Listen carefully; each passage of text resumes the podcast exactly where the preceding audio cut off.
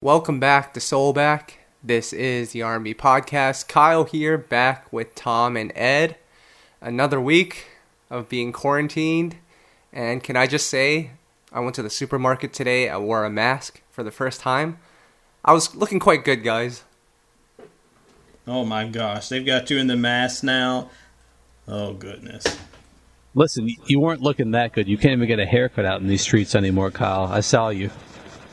That's true. I was gonna ask you guys, what's the most desperate thing you guys have done while you guys have been quarantined? I was gonna say for myself, once I realized I couldn't get my hair cut because all the barbers were closed, I had to cut my own hair. It didn't look pretty, but I'll be inside, so no one will see me. I that is like my worst fear, and it's gonna happen. Like I probably got another week left before I start looking ridiculous, and I'm gonna have to do it myself, and I'm gonna end up looking like, ugh, Bobby Brown, 1991 with the Gumby. It's gonna be all bad. Actually, I told my wife to start looking up YouTube videos on how to give a shape up, so uh, we'll see how that goes. I'll report back next week. or you might not if things go wrong. But guys, a lot of things have been going on in R&B as everyone is quarantined and isolated at home. Uh, Tom, didn't Tamia and Deborah Cox do a duet just like an hour ago? I just saw that produced by Shep Crawford, and for those who don't know, that's the producer who he's been involved in a lot of Tamia's stuff and, and Deborah Cox, and he was one who was trying to bring together the Queen project with Kelly Price and those two. But man, that was pretty cool to see that. I don't know if you guys saw that or checked it out, but man, that was pretty cool. I saw it was in the someone had dropped it off in the Soul and Stereo cipher on Facebook if you aren't there. So I haven't had a chance to check it out because my life has been corona for two weeks. But hopefully I'll check it out soon. And those two together, you know it's gonna be classic. Mm-hmm. And then uh, some other people have been making their time worthwhile for the fans. You know, like I mentioned last week, Jon B has been doing live shows. I think Charlie Wilson did it this week, and Elle Varner is about to do it too. Ed, I know you're excited about that one, but the Can't thing that has everyone, the thing that has everyone excited right now are these producer and songwriter battles with like Timbaland and Swizz Beatz. They did one recently, and I think The Dream and Sean Garrett are gonna do one today. Can somebody tell me what the appeal of this is? Because I don't get it. I mean, it just goes back to me. First of all, anything is entertainment in these days. Folks are locked in the house staring at their phones. they want anything. But I think to me, it goes back to, it harkens back to the days of the rap battles, player. It's where you get two talented people to go back and forth and to kind of showcase their wares, so to speak. It's quite a, it's an element of hip hop that is totally gone these days. It kind of harkens back to that because all about competition. I haven't checked out any of these, so I'm just hearing kind of hearsay about who beat who and how things went. But if I had the time, I probably would check out a couple. Here's my biggest thing with it, right? And I don't know if you agree, but like, I cl- I clicked on one of them. I think it was Timbaland, and he started playing Icebox by Omarion, and the comments were going nuts. I listen to, to Icebox like three times in a week, so this is nothing surprising or exciting to me. Maybe I'm just not part of the majority. I don't. I, I think it's more for the the non diehard fans because maybe they forgot that Timbaland did that song or haven't heard that song in a decade. I don't know. I mean, it's not the type of song you hear on radio if you you know if you're out and about. So, you know, I guess it's fun for just a common fan, but for us as diehards, you know, we know their whole discography and it's nothing new to us. So, I mean, it, it really didn't appeal to me at all. I mean, that's exactly what it is. Think back to whenever these, whenever TV One does an unsung, and for instance, when they did Dru Hill, and everybody's like, "Oh, I forgot Dru Hill was so great. They had this song and that song," and you know, everybody listen to this podcast right now, including the three of us, probably can name every Dru Hill song front to back. Still listen to all the albums consistently. So to us, it's like, "Oh, nice recap of their career. But there's a segment that literally have not heard these songs in decade or so. So they're excited about it. Just different fan base. Yeah, I'll, I'll tell you the saddest thing. I went to like a throwback R&B club night once upon a time. I don't go clubbing mu- uh, very often, but I went once and they were playing all the jams that I listen to on a daily basis. Everyone was going nuts, and I'm like, I can't believe I paid 20 bucks for this. I could Oh. do this and listen to it at home. I guess you're too old to go clubbing, Kyle. That's the end of that. Yes, to the welcome to my word, Kyle. All right, can we get into some new R and B here, guys? Uh oh. did did we have any new R and B this week? Yeah, you're well. We have two new EPs that came out. One from Johntá Austin, and one from Tank. Johntá Austin Yeah, well, is called. I don't talk about one guy, but go ahead. Is that? Are you allowed to call it pandemic, or is it too soon? It's kind of on the nose. Um, I actually totally missed this. I didn't know he had a new EP out. But that, yeah, Can I it's a just say- Ooh, Shout out oh, to our boy Johntá Austin, though, for, for starters, because he chimes in on a lot of the discussions we have on social media. We appreciate him for that. He shows us love all the time. Kyle, uh, have you had a chance to check it out?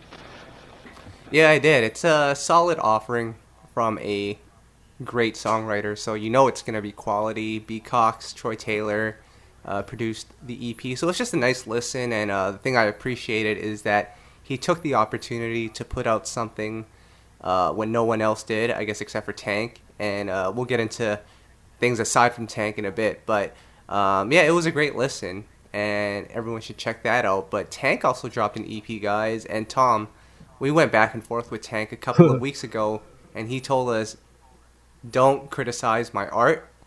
So we pretty much just said, "Okay, we'll just mention it and we'll move on." So we can do that, but before we do that, I'll just say that I actually enjoyed this project uh, for what it was. It was a piano and vocals uh, type of project, so no beats. So it was just him, the keys, and his vocals, and the lyrics were not as explicit as some of his work that we've seen in the last couple of years. So I enjoyed it. Um, did you guys have anything to add to that one? I'm trying to be nice here, guys. Go ahead, Tom, before I I will- chime in. This is Tom from you know I got soul.com. Uh, Yes. I've been a big Tank supporter for many years now. Uh, I haven't always agreed with the direction he's gone, but I've still supported. I'll just say I haven't checked it out, but I would like to take some partial credit for the direction of this project. All of us should. Oh, here you go. We kind, we kind of no, we kind of pushed him to go in this direction, and he heard us because he kind of fought us, and you know, we don't know for you know for certain or not, but I think you know we can't take credit, but I think we made it loud and clear that R&B fans wanted to hear this style from Tank. I mean, we could all agree on that. At least the message was delivered, right, Ed? The message was delivered. And for Mr. Durrell, this is Edward Bowser of soulandstereo.com. Direct your tweets to E.T. Bowser. As a unbiased reviewer, as I always am, I have to say that it's a pretty solid project. It's all piano Ooh. balance. It gets it gets a little monotonous because it's the same vibe. Again, being an unbiased reviewer, I'm gonna keep it real. But it is what R&B fans have been listening. Well, actually, been kind of wanting from him for a while. So, kudos on that. Mm-hmm. The rest of my comments will remain to myself. Well, I did read one comment on Twitter. Someone replied back to us and said, We were harsh on elevation, so we got to give props on this one. And that's what we do. We're not here to kill anyone's career or trash anybody. We're just unbiased reviewers. So we'll give props when it's due, but when it's not good, we'll have to point it out. I mean, that's what it's all about. Everybody on this podcast, all three of us are fans of R&B and we want our artists to be better. And sometimes that means a little tough love, a little criticism because we want those five-star albums. Like I want them all to be as great as they were. I'm not going to say something's good when it's not. This was solid. The end. All right, Tom. But with this project brings a lot of questions, and this goes beyond the music. As I was listening to this EP, um, I just happened to stumble across the fact that this EP was not released uh, by Atlantic Records, which is the label that Tank has been signed to since 2009. This was actually distributed through Empire, which is where a lot of independent artists distribute their music through. Elevation was on Atlantic. This is on Empire. Does this mean he's an independent artist now? Because that changes a lot. Hmm. Well, we made this comment on Twitter that Atlantic Records, you know, his label only has three R&B acts over 30, and that's him, Trey Songz, and Janelle Monáe. So I feel like the label's at the point where they really don't even want to bother to support too much. They've invested over 10 years in Tank. I mean, let's just keep it honest. But he probably came to them with the idea, I want to put out an EP. The label was like, we don't have, you know, the funds to support that at this moment. So he found another place to, you know, release it. And I think that's how it went. I mean, let me know if you guys disagree. I, I don't know. No, I think that's exactly how it went. I mean, just it feels like a project that, I mean, not even trying to belittle the man. It feels like I'm going to sit down at my piano and I'm gonna crank out a couple songs because I'm stuck in the house. It has that, and that's a good thing. It has an intimate feel, and it doesn't feel like something that it was a lot of label concepts or fingerprints on. Something that he wanted to do, maybe they weren't down. Maybe he didn't even present it to them because he just wanted his stamp on it. But I guarantee you that this was kind of a pet project just out of his wheelhouse. Uh, I mean, I didn't tell you guys this, but I have some insider information my source is very strong. I think Tank right now, as of this moment, and things can change, but uh, I would say right now Tank is probably an independent artist. And the reason why I say that is because this is this is considered an EP, not a mixtape. Whenever Trey right. Songz put out an EP, it was through Atlantic Records. Every time Trey Songz put out a mixtape, it was through Songbook, which is Troy Taylor's label. So if we're looking at it based on that logic, this EP, regardless of whatever it was, it should have been on Atlantic Records. So for the fact that it wasn't, I think right now as we speak, Tank is independent.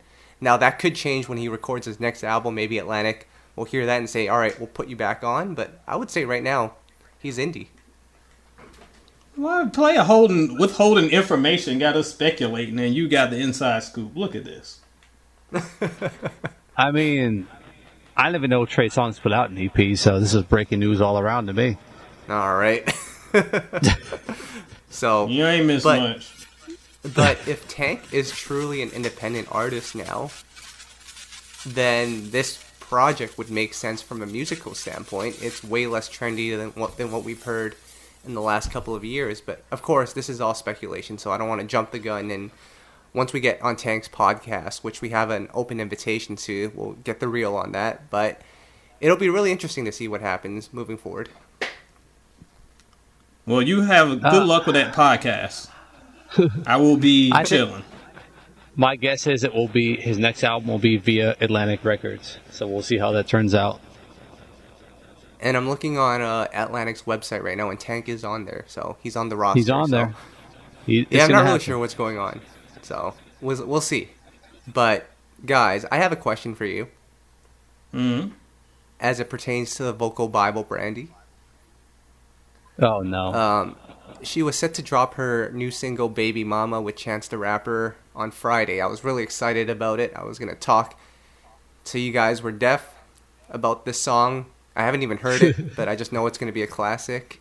She decided uh-huh. to push the single back due to the coronavirus. Uh, I'm not sure if she's afraid that sh- the song will get infected by the coronavirus, but um, wait, hold on, hold on, Kyle, tell yes. her what she said in her video that she talked about why she pushed it back first. Yeah, she said it's because due to this outbreak, she doesn't have a chance to properly promote the song.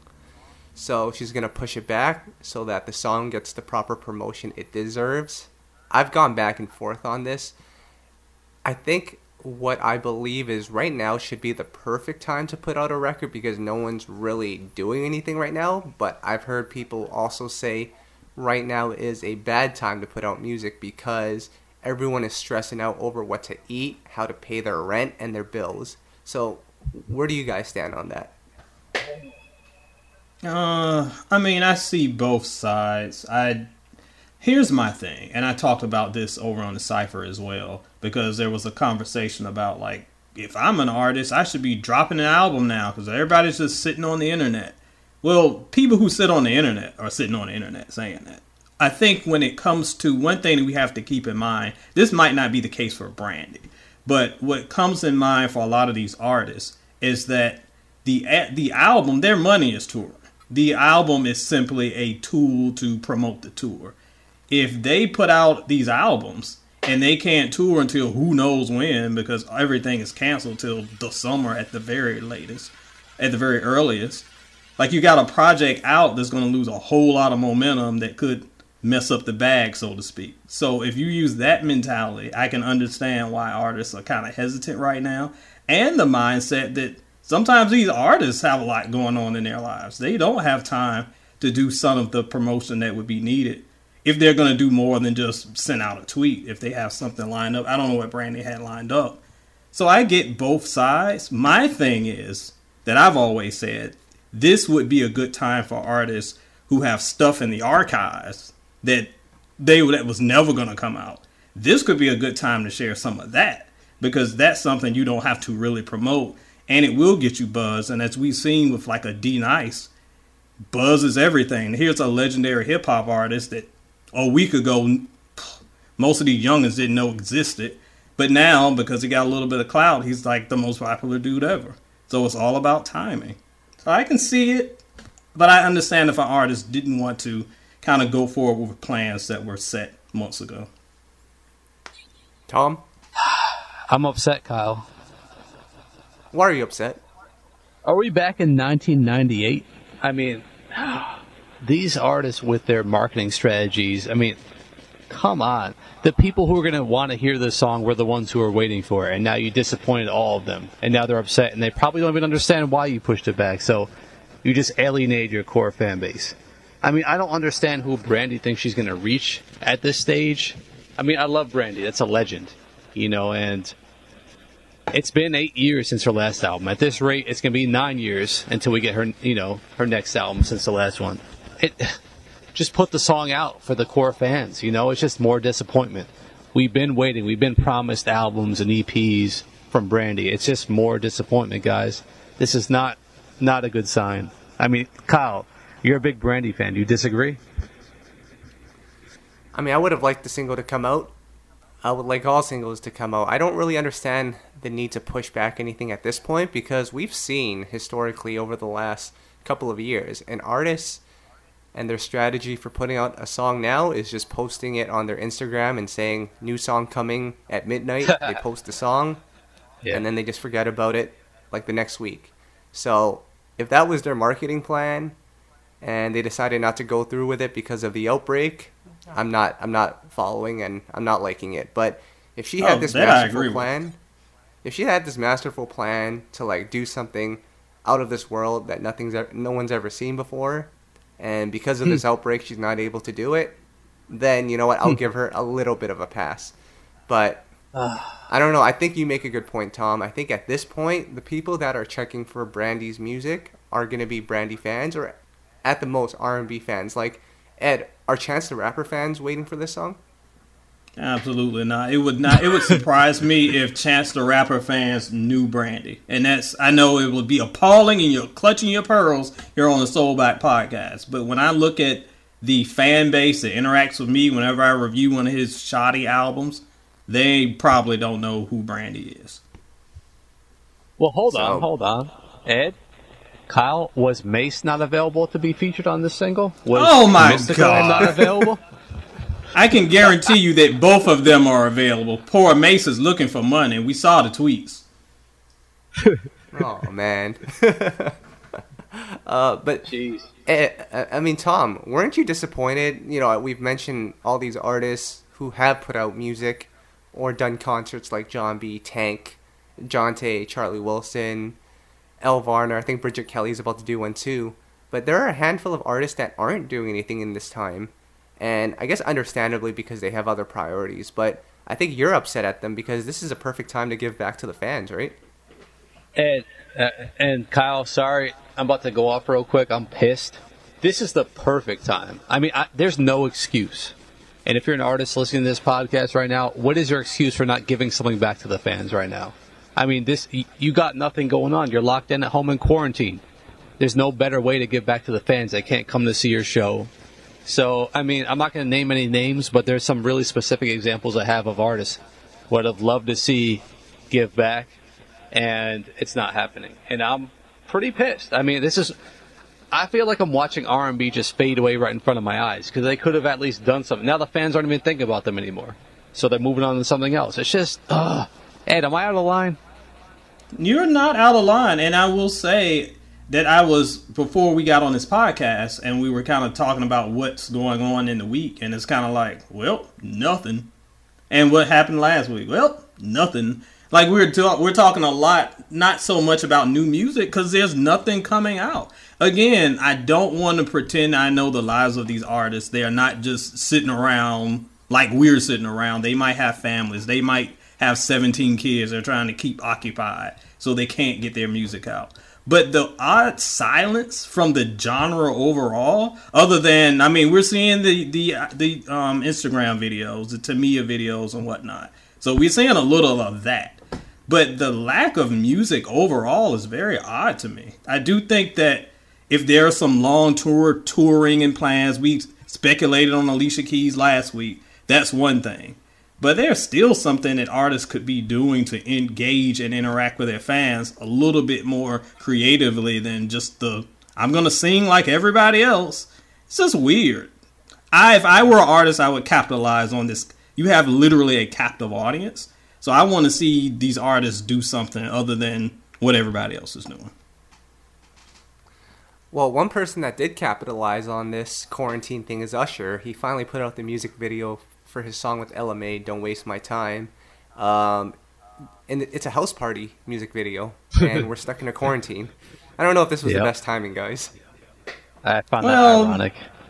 It's it's like as Tom says, it's just irony. It's, I'm sure it wasn't recorded yesterday, so I give him a pass on that. But I haven't seen the video. I assume that it's a good time because, good lord, this thing is quite late. Did Lauryn Hill direct this? Good lord, get it out. Oh my goodness. well, the song is actually uh, starting to blow up on Urban AC, and it's making its way on Rhythmic and Urban. So this might have been the plan a slow and steady race to the top. Ed, I've already said on record that this will be the biggest thing ever, the greatest comeback in R&B history, and I'm standing by that. But I have a question for you guys here as we segue well, out of Kyle, this new music. Real quick, r- real yeah. quick. Do you remember when this song, or when you exclusively premiered the song on our site? What month that was? I think that would have been early December. Yeah, it was November, no, December. It was like it that. was November. It was November nineteenth. I have it right here. So it's yeah, been wow. It what is that? Five months? Over five months now? Yeah. So I mean, I just wanted to point that out real quick because it's been a while. Yes, I mean the lady on Confessions Three could have had her baby as long as this took. well, I mean, he just dropped the music video and they still haven't performed the song live yet. So I think this song probably has a little bit um, more to go in terms of its live show. I think it's going to be here for a while. We shall see, though. I don't know if this coronavirus thing is going to ruin the momentum. But speaking of comebacks here, because I just got into a conversation recently um, about TLC, and I've been seeing a lot of people say that Fan Mail is a better album than Crazy Sexy Cool. And I thought I thought that was really really interesting uh, both are great albums, by the way, so I don't want to downplay either of them. But what are your thoughts on that, Ed? I think people are crazy. Like, listen, I have been arguing for the past few months from a fan base that says that It Was Written is better than Nas's Illmatic. It Was Written is better than probably the best rap album ever created. Okay, mm-hmm. players. Here's what it is. A lot of fans gravitate toward their entry point. I've talked about it many, many times on Soul and Stereo and here. If your first introduction to TLC was that fan mail era, that's going to be your favorite. And we're starting to see that as a younger generation comes up and they start having that kind of connection. And by younger, I don't mean, you know, 19. But there is a generation that came up and missed kind of that mid 90s and they're more into early 2000s, late 90s. So if that's when you la- gravitated toward TLC, I can see that being your favorite. But by no means is that a better album. And I like fan mail. But come on, y'all. I think yeah, this is all you need to know about the two. I'll, I'll, just say this. You know, Fan Mail had No Scrubs, which was an anthem, and I'm Pretty, which also was an anthem. Crazy Sexy Cool had four of the greatest songs of the 90s as singles Creep, mm-hmm. Red Light Special, Waterfalls, and Digging on You. Yep. I mean, it, it doesn't get much better than those four songs when it comes to 90s R and B. So that alone to me tells the tale. That's Yeah, it. I'll- But again, if you miss that perspective, if you miss that gigantic run they had from like 95 going into 96, and your introduction was no scrubs and Silly Ho and all that stuff, then you're going to miss out. You're not going to know. I'll be honest, guys. Um, Crazy Sexy Cool is, I think, from top to bottom, a way better album. Um, I would argue that that album from top to bottom is pretty much flawless. I can listen to that all the way through. Fan mail, on the other hand, I think I might get some flack for this, but I, I'm a firm believer if you take out No Scrubs, we're looking at a whole different project. I don't know if that album would have been as big without No Scrubs because that was a huge anthem. Um, but I've also seen people on Twitter say that this fan mail album is the greatest comeback album of all time. So let's think about this for a second. What are some great comeback albums, and is fan mail better than those ones? Because the first Well, one that comes well, to mind for me, Well- yep. Uh, go ahead. Which one comes to mind? I was gonna say the one that everyone's gonna say is the Emancipation of Mimi, which was a great one as well by Mariah. Um, do you guys have any other in mind before we uh, we dive deep and try to figure this out? But why was this a comeback though? That was about to be my argument. How was this a comeback album? They were out in like 90. They were still doing stuff like two years earlier. It's not like they went anywhere or fell off. It was a, a consecutive album in their order, but by no means was it a comeback album. Yeah, I mean, Mimi, I I, mean, that's what the actually think say. was a comeback because Mariah, Mimi had, was a comeback. you know, she had stumbled a bit. TLC had not stumbled a bit. Yes. If Usher's, whatever this album, Confessions 2 or whatever, if this ends up being something decent, that's a comeback album. But, I mean, I wouldn't call Here I Stand a comeback album. Like, it's just the next album. I mean, this was a five year gap. 94 to 99. No, that's, but you're looking at it in a bubble. Those songs were well into 96. They didn't go anywhere. Hmm. So that's probably what uh, why the fans think it's a comeback album too. And I've noticed it's a lot of younger fans that think Fan Mail is better. So you might be onto something, Ed. I, I'm pretty sure there's a lot of fans that also think The Emancipation is the best Mariah album. Which again, oh, it's not I a hear bad it album, all the but- time. But you know, I hear all the about time that it's her best album. Butterfly, Wow. debut. There's a lot of great albums here. Yeah, I mean, when I ranked her albums, you can check that out on Soul and Stereo too. I got a lot of flack from people saying that no, Mimi's the best. My wife would probably stab you in the kidney because she lives and dies by that debut, and a lot of them hadn't even heard the debut because to them, their first album was Mimi. So it's all about perspective. Now, Tom, I know you're waiting on a comeback album from Tevin Campbell. Didn't you say that R&B should be put on Tevin pause? Campbell. And, put on pause until I- Tevin yes. Campbell comes back. I, I did say that. I mean, who who could disagree with that? Uh, here's my thing. Right, what? All right, This is- you tread carefully, young man. this is not No. a shot at Tevin Campbell or any of the greats, but here is my thing, and I think this is some this is a habit that we all need to break out of. When somebody announces that they're making a comeback and they're putting out new music, let's say Jodeci, for example, they're gonna immediately think back to "Forever My Lady" and "Diary of a Mad Band," right? Right. Now, if they were to announce that they were putting out an album today, that same excitement would still be there because of those two albums and maybe the third one, but they will completely disregard and forget that they just put out an album a couple of years back. That, to me, should be their measuring point of what the quality it's going to be, not what happened 25 years ago. Um, you're not Um, wrong, but and I talked about this when the, and we've debated the Jodeci album endlessly. When they had again another comeback album, their album a few years ago, that was a comeback album because they had a huge layoff. But I did not. I know that a lot of people were disappointed by that album. K-Ci and JoJo didn't even like the album. They talked about the issues they had.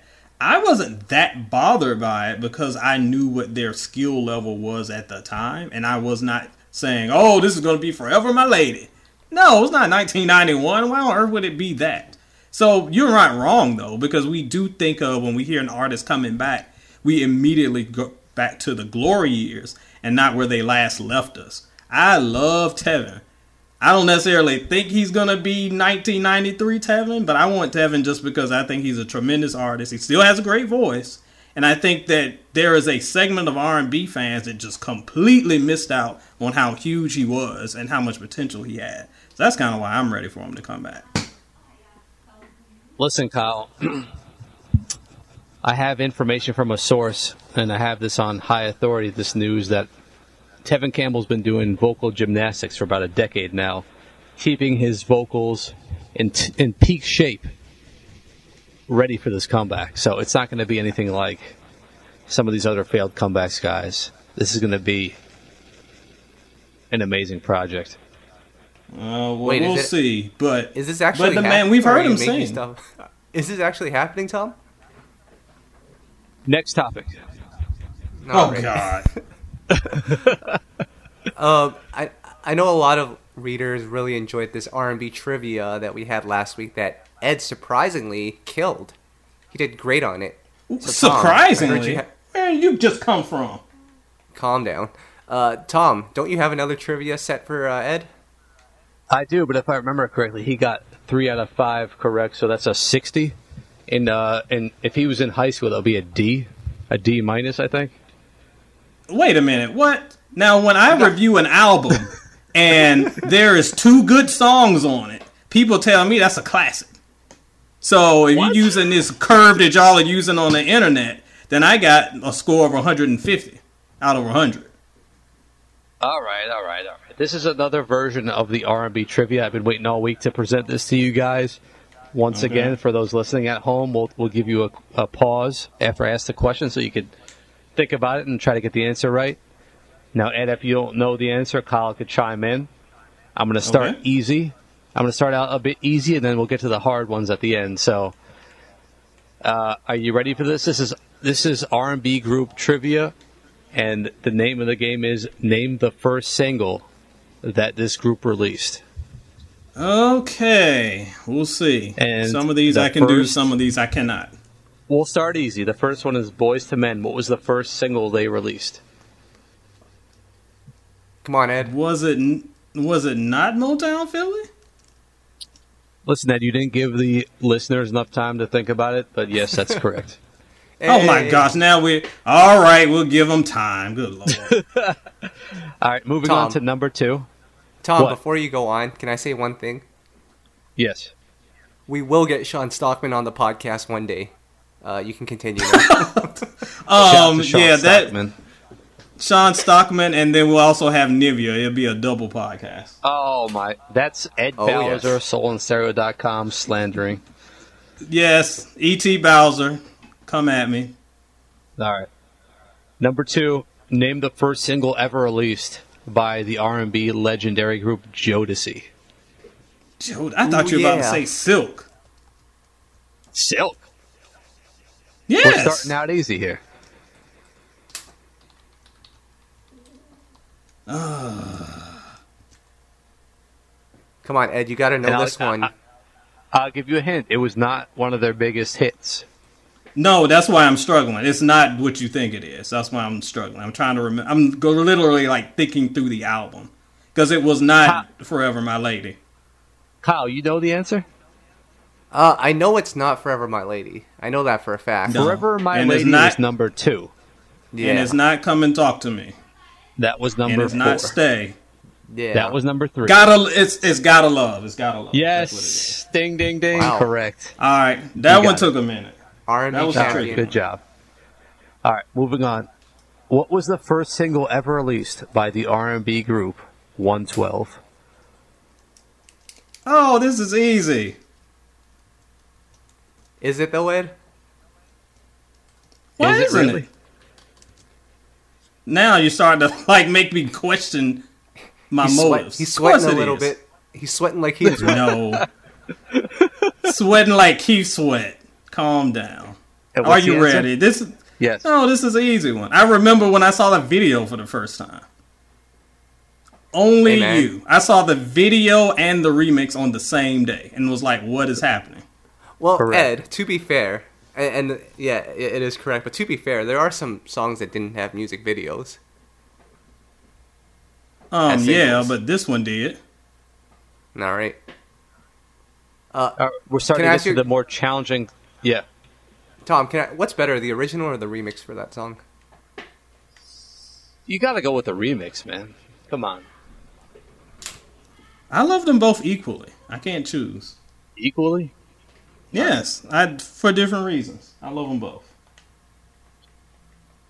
We're getting to the harder portion of this trivia. What is the first single ever released by Jagged Edge?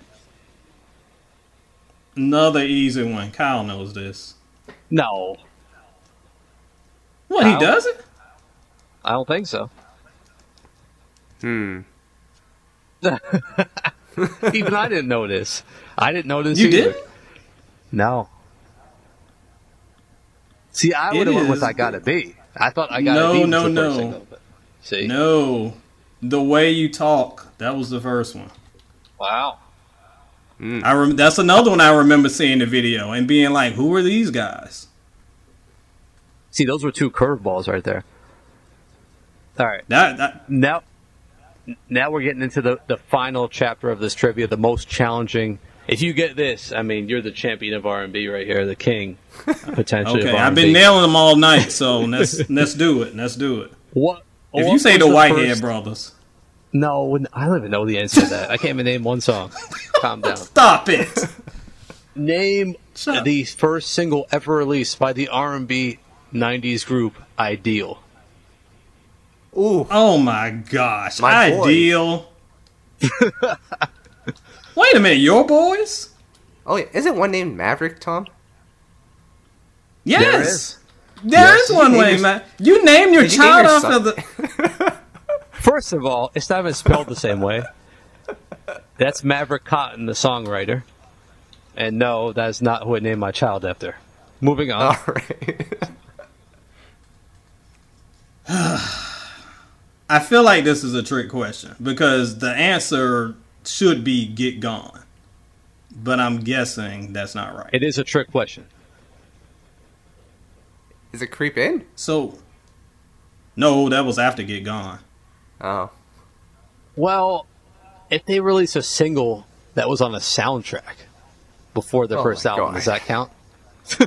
Oh my god. If it was released as a single, it counts. If it was a random song on the soundtrack, that does not count. It charted though. Okay, then it probably counts. If it was What's it- released as a single. What's it called? They released a cover of Marvin Gaye's Inner City Blues, apparently, on the original Gangstas soundtrack. Ed, did you know that? The original gangsta soundtrack. I didn't even know that that movie had a soundtrack. I guarantee What you I'm the it? only person on this podcast that has heard of original gangsters. It was a single. So that's Oh. a that's a eh. I did not know that. okay. Damn. If anyone knew that out there, hit us up on Twitter. I'm Listen, if curious to see anybody knew that out there, I don't think Ideal remembers that. Because that was a stretch. Hey, man. I'll hit if up anybody Maverick. got I'll that, hit up. if anybody got that, I'm giving them free Janet Jackson concert tickets whenever that concert happens. I got, I got that on record. Hit me up. Yeah, Listen. nosebleed te- seats in 2023, because that's when that concert will happen.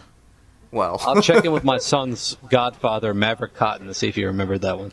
Man, oh my God, player. you were All right, dismissed. fine. Where's Barry's phone number? Final, final question. This is the last Okay. one. Name the first single ever released by this R&B group from the '90s. Profile.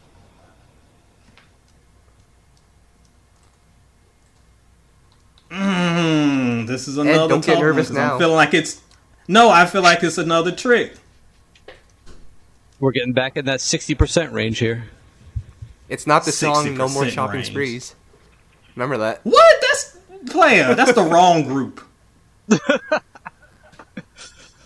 Oh,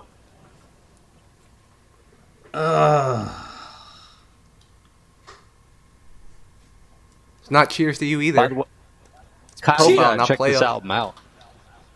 Kyle, Ginuwine wrote a song on this album. Johntá Austin wrote a song on this album. The K-Ci Brothers. Chico I don't think DeBarge is on knew this, this. album. Yep. Wow, the K-Ci Joe brothers. was Joe was an executive producer on this album. Believe it or not. Joe was an Oh, yo. executive producer on this joint. I'm just it, was looking at the done by Wiki- I'm Yeah. looking at the Wikipedia right now. So shocking, Carlin. Can we give them a shout out? One of the most underrated Nope. producers of all time. absolutely. I'm gonna have to bow to this one. I have no idea because the only single I remember was not from their first album. So Hmm. I don't know what this one is. The single I'll give was you this called- one. Mhm. What what song are you gonna say? Well, the main song is "Liar," and I know that's not their first song. It was not. Uh, according to Wikipedia, the first single was "I Ain't the One," I could not tell you anything about that song. and there was a remix sure featuring Juvenile. I promise you that someone in the Soul and Stereo cipher, probably the Brown, will light me up for forgetting this, but I do not remember that at all. Do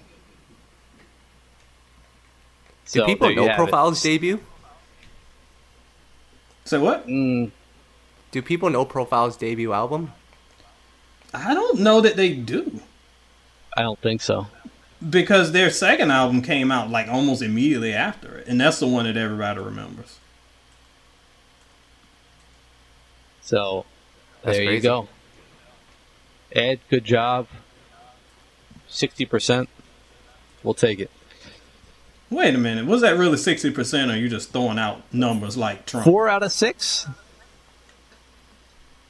Four out of six No, is not not sixty percent, is it? That's No, it's what not. 66 percent. Oh, okay. give Ed some credit. Give him, give him his it's C still- minus. Give me my sixty-six.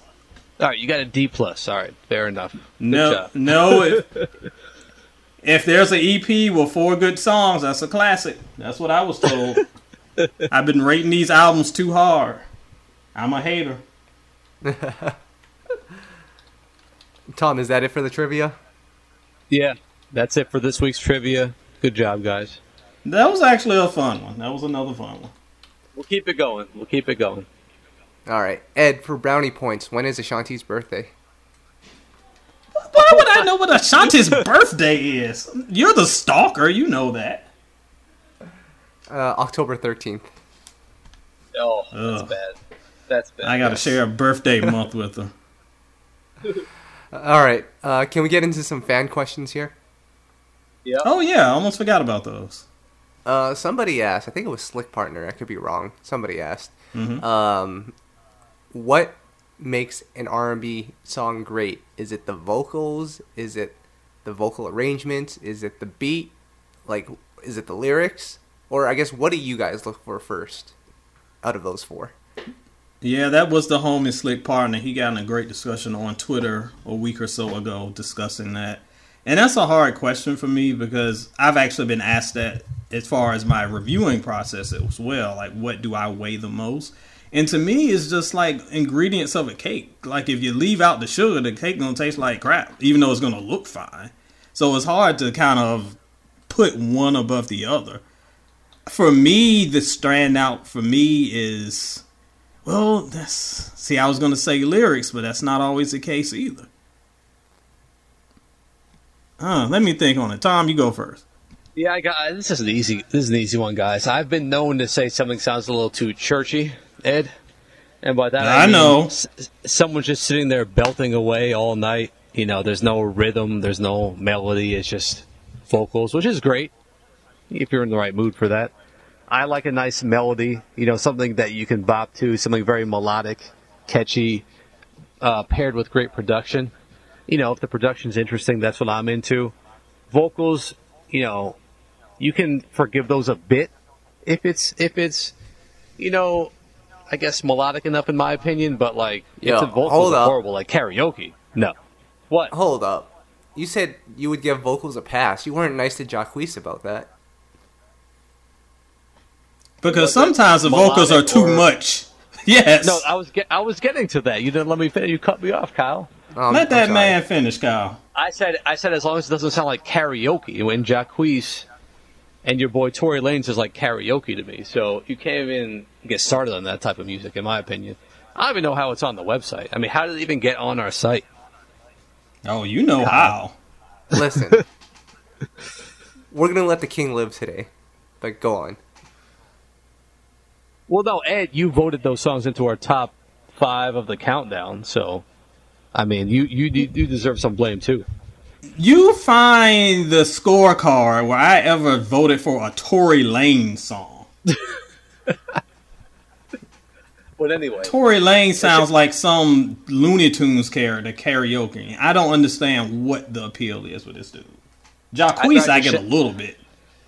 But shout out to our boy Slick Partner because this dude is a serious R&B lover, is constantly seeking out good music out there, digging for it like we do. You know, this was a great question, but that's just my take on it. I mean, you know, I could I could do away with lyrics. You know, they don't always catch me, but the melody always catches me. If it's too boring, if it's just straight up singing, you know, going nowhere, it just bores me. That's just my opinion, though.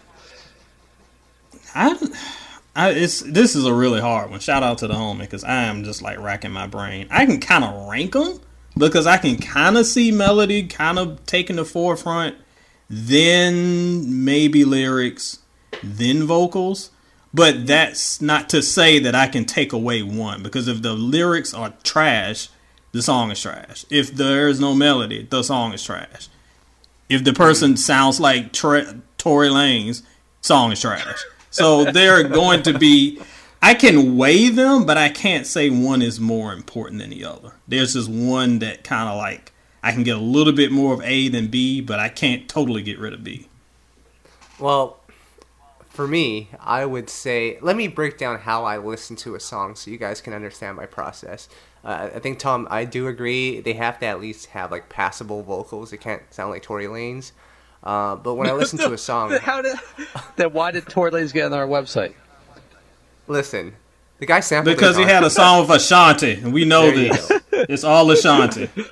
Um, when I listen to a song, the beat comes on first most of the times. Sometimes it doesn't, but the majority of the times the beat comes on, and I'm bopping to the beat. So the beat has to be fire.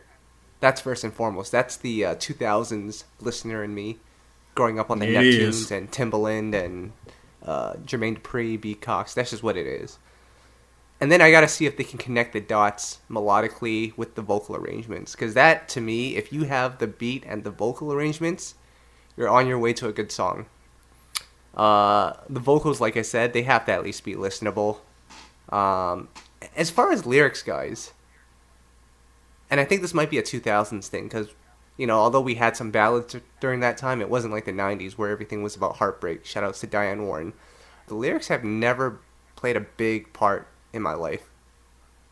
Obviously, you have some songs that just connect and make you feel a type of way, but I would Yeah. say for me, the lyrics come last.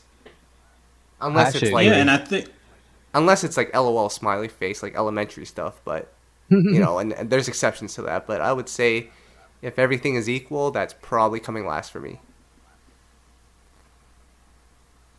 Yeah, and it's it's your perspective. I mean, I came from an era where like lyrics was everything, and you had these classic pens that were writing all these songs, and there was this poeticness about it. And really, in the I could really say in my fandom, I could really see lyrics starting to take a back seat, kind of like mid to late '90s. That's when they started kind of fading out a little bit. That's why when Carl Thomas, I remember when he debuted, people were like, "Who is writing this dude's stuff?" Because it was sounding like poetry again. So that's kind of a sign of the times thing. I understand why that's on your back burner. But for your boy, I gotta have all three. I'm greedy. I can't pick. But Kyle, based on your criteria, the Ashanti song, and mind you, Ashanti's one of your favorite artists of all time. The Ashanti song "Turn It Up" featuring Ja Rule should be one of your favorites. Why is it not? It's a great song. Michael Jackson wanted that song.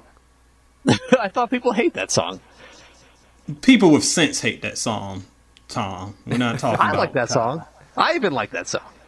Well, there you p- again, people with sense. There's only one on this podcast. The song is terrible. Ugh. Hold up, Tom. I mean, Ed. I have I have to call you out on something. Earlier, you said that your era of music, the '90s, had a lot of great lyrical content. Yeah. Oh, uh, I said that it uh-oh. started to fade. I see. Here we go with the cherry picking. I said that it started to fade out in the mid to late '90s. But continue your terrible point.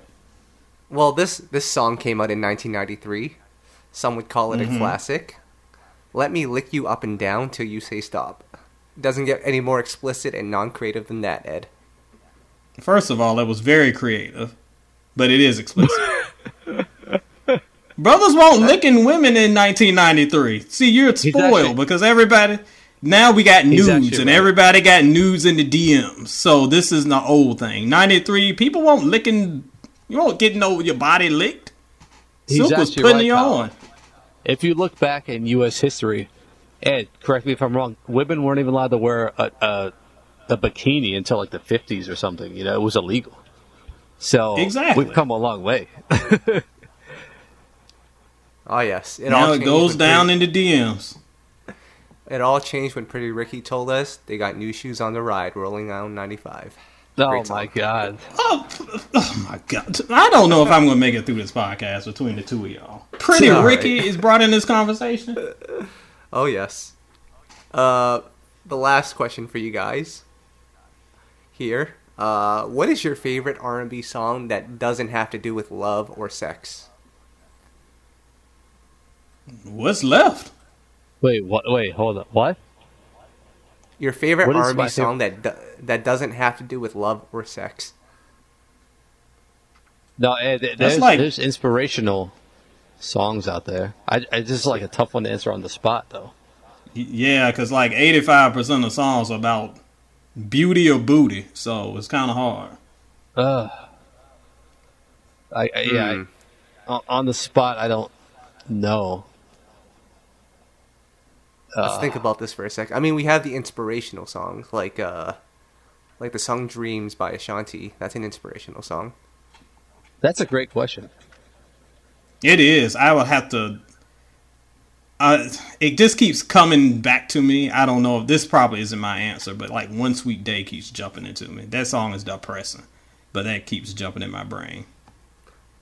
Wait, That's a, uh, I guess. what about what about "The Rain" by Missy Elliott? Well, that's not even an R&B song, but what is that song even about? It's messy. It's about nothing, but we still love it. No, okay. The song that came to mind for me was Jon B. Cool Relax. That's Because- actually a good one. That's a good For good me, that's all about just vibing and chilling and, you know. Mm-hmm. nothing, not, not thinking about anything too deeply. That's exact. But- That's a good one. That's a tough Then I- question to answer though, because that's what Mm. R&B is mostly about is relationships and love. What about uh, "Champagne Life" by Ne-Yo? That's another one. Yeah, yeah, That's. I mean, I like that song. I would never thought of it, but that's another good one that kind of Yeah. bucks the trend a little bit. And and to be Hmm. honest, actually, those are some of my favorite songs. Like just those ones that are just about celebrating life and, you know, not thinking about anything too seriously. But I got to think more deeply about that. Yeah. Uh, we can also say uh, uh, "Loose Rap" by Aaliyah. That's another one not about love or sex. Uh, I'm just I'm just throwing songs out there. technically, that it one has to do of with it, it's has to do with rela- relationship. I feel like, and that Yeah, counts that in one's on the borderline. All right. Um. That's a tough one. Yeah, that's true. But You got to go something to Frankie B and the cookout songs. Really, the only way you can find that answer. Sad That's songs or cookout songs. Yep. Cooling the gang. Kool and the Gang Yo, that's um, that's a great question for both. Uh, you know, for the cipher and for our readers, Kyle. We should put that out there. Yeah, I might drop that in. That'll be a good one. Ed. What about "Birthday" by Usher? What about it? Other than it needs to be burned at the stake. we were talking in the cipher last week about Usher's worst songs, and I didn't have to think 30 seconds because I was like, "Birthday" is the answer, no question. Damn. Oh my god, I Um, got it, guys. I got it. What is it? D'Angelo's Brown Sugar.